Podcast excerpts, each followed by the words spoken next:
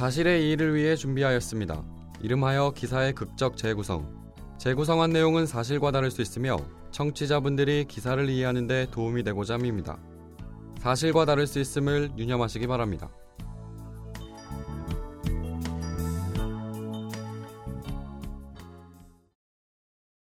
석양을 등지고 스포츠카가 도로를 달린다.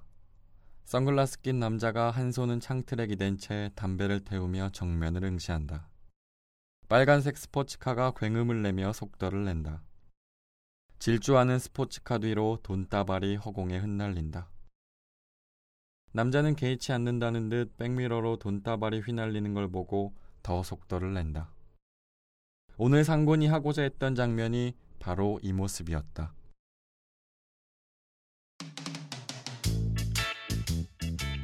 커튼 쳐진 상곤의 방이 어둡다. 엄마가 들어와 화내듯 커튼을 열자 따가운 햇살이 상곤을 괴롭혔다. 넌 지금이 몇 시인데 찾아오고 있냐? 뭐라도 해야 할 거 아니야. 네 아빠는 새벽부터 나가서 일하는데, 어? 아직 젊은 놈이 왜 그러고 있는 거야 도대체? 갑작스럽게 환해진 방 때문에 눈도 제대로 못 뜬 상곤은 엄마의 잔소리에 귀가 가려웠다. 귀를 극적이며 일어나는 척하다 다시금 이불을 덮었었다.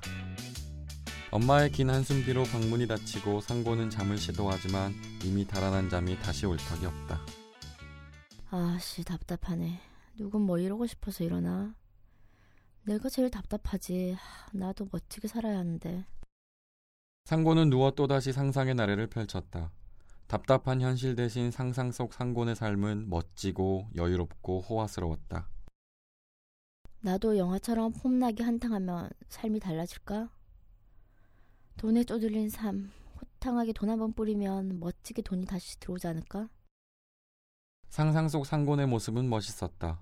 상상을 현실로 만들면 더 멋진 삶이 상곤을 기다릴 거란 막연한 확신이 드는 순간 상곤은 자리를 박차고 집을 나섰다. 167번 고객님 무엇을 도와드릴까요? 예, 1달러 지폐 10장 맞으십니까? 네, 고객님 잠시 후 바로 도와드리겠습니다. 통장 잔액을 확인하고 상고는 1달러 지폐를 바꾸기 시작했다. 35 상곤의 통장에 들어있는 돈이 많지 않아 뿌릴 돈이 없었다. 멋없게 천원짜리 지폐를 뿌리고 싶지 않았다. 하지만 5천원 만원을 뿌리자니 통장에 돈도 없었고 몇 개 뿌릴 수도 없었다. 궁여지책으로 조금 더 있어 보이는 1달러 지폐를 생각해낸 것이었다. 통장을 탈탈 털어 이 은행 저 은행 돌며 1달러 지폐를 바꾸니 총 200장이나 되었다. 이 정도면 영화에서처럼 흩날릴 것도 같았다. 상고는 1달러 200장을 들고 집으로 향했다. 한낮의 시내는 한적했다. 바쁜 직장인들 틈에서 혼자 추리닝 바람인 그는 초라했다. 일찍 결혼한 친구는 벌써 아이도 낳고 어엿한 가장이 되어 삶을 살았다. 번번이 되는 일도 없고 집에선 한숨 바가지만 듣는 상곤이었지만 그는 곧 세상에서 가장 화려한 사람이 될 예정이었다. 그렇게 아웅다웅 돈 벌어봐라. 너희가 돈을 뿌려볼 날이 있겠냐? 너흰 평생 시도도 못 해볼걸? 나는 돈도 아무렇지도 않게 뿌릴 줄 아는 사람이야. 두고 봐. 내가 훨씬 더 잘 살 테니까. 하지만 상고는 무엇인가에라도 쫓기듯 아니면 자신이 부끄러웠던 탓인지 황급히 집으로 가는 버스에 올랐다. 엄마가 잠시 집을 비운 틈을 타 상고는 샤워를 하고 멀끔하게 차려입었다.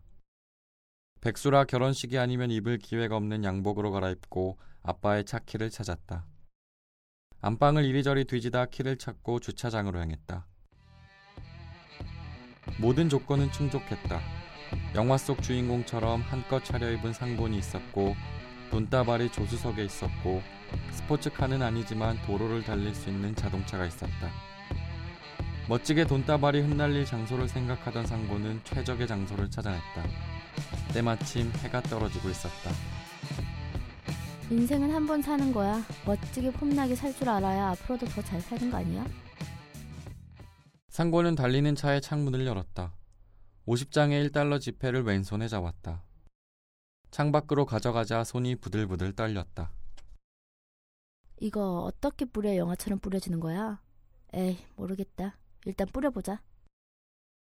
영화 속 주인공과는 다르게 상고는 조마조마하게 돈다발이 차 뒤로 날아가는 모습을 지켜봤다.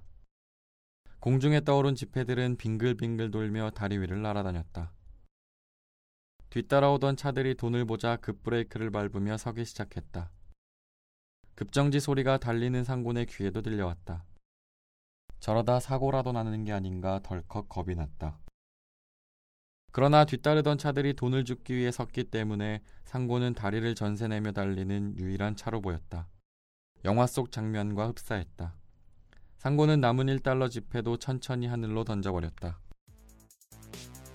두세 번 던지고 나니 더 이상 날릴 돈도 없었고 상고는 그냥 그렇게 조용히 집으로 돌아와 차를 주차하고 양복을 벗고 추리닝으로 갈아입었다. 그래도 마음속으로 내심 바랐다. 영화 같은 일이 오늘 한국에서 일어났다고 언론에 보도되길 바랐다. 각종 SNS상에도 상곤이 했던 일이 오르락내리락하며 멋있다는 이야기가 나오길 원했다. 현실은 궁색하고 초라하지만 아무도 하지 못한 영화 속 주인공 같은 일을 했으니 부러운 시선으로 세상의 주목을 받길 바랐다. 하지만 무릎 늘어난 추리닝을 입은 채 세상의 부러운 주목을 받길 원했던 상고는 경찰의 주목을 받고 그날 밤 친히 집으로 와주신 경찰과 함께 경찰서로 향했다. 상곤의 기대와 다르게 상곤이 했던 행동은 도로교통을 마비시켰으며 교통사고를 유발할 수 있는 불법 행위였기 때문에 그에 상응하는 법의 처벌을 받아야 했다.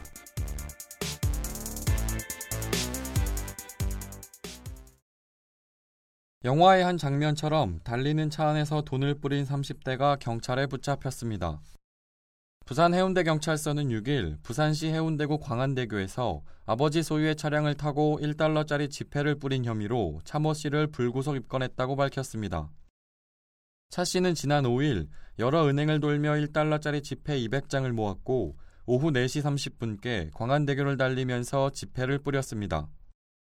뒤따르던 차들이 뿌려진 지폐를 주우려 멈춰섰고 이 때문에 4개 차로 운행이 5분 정도 차질을 빚었으며 사고가 날 가능성도 있었습니다.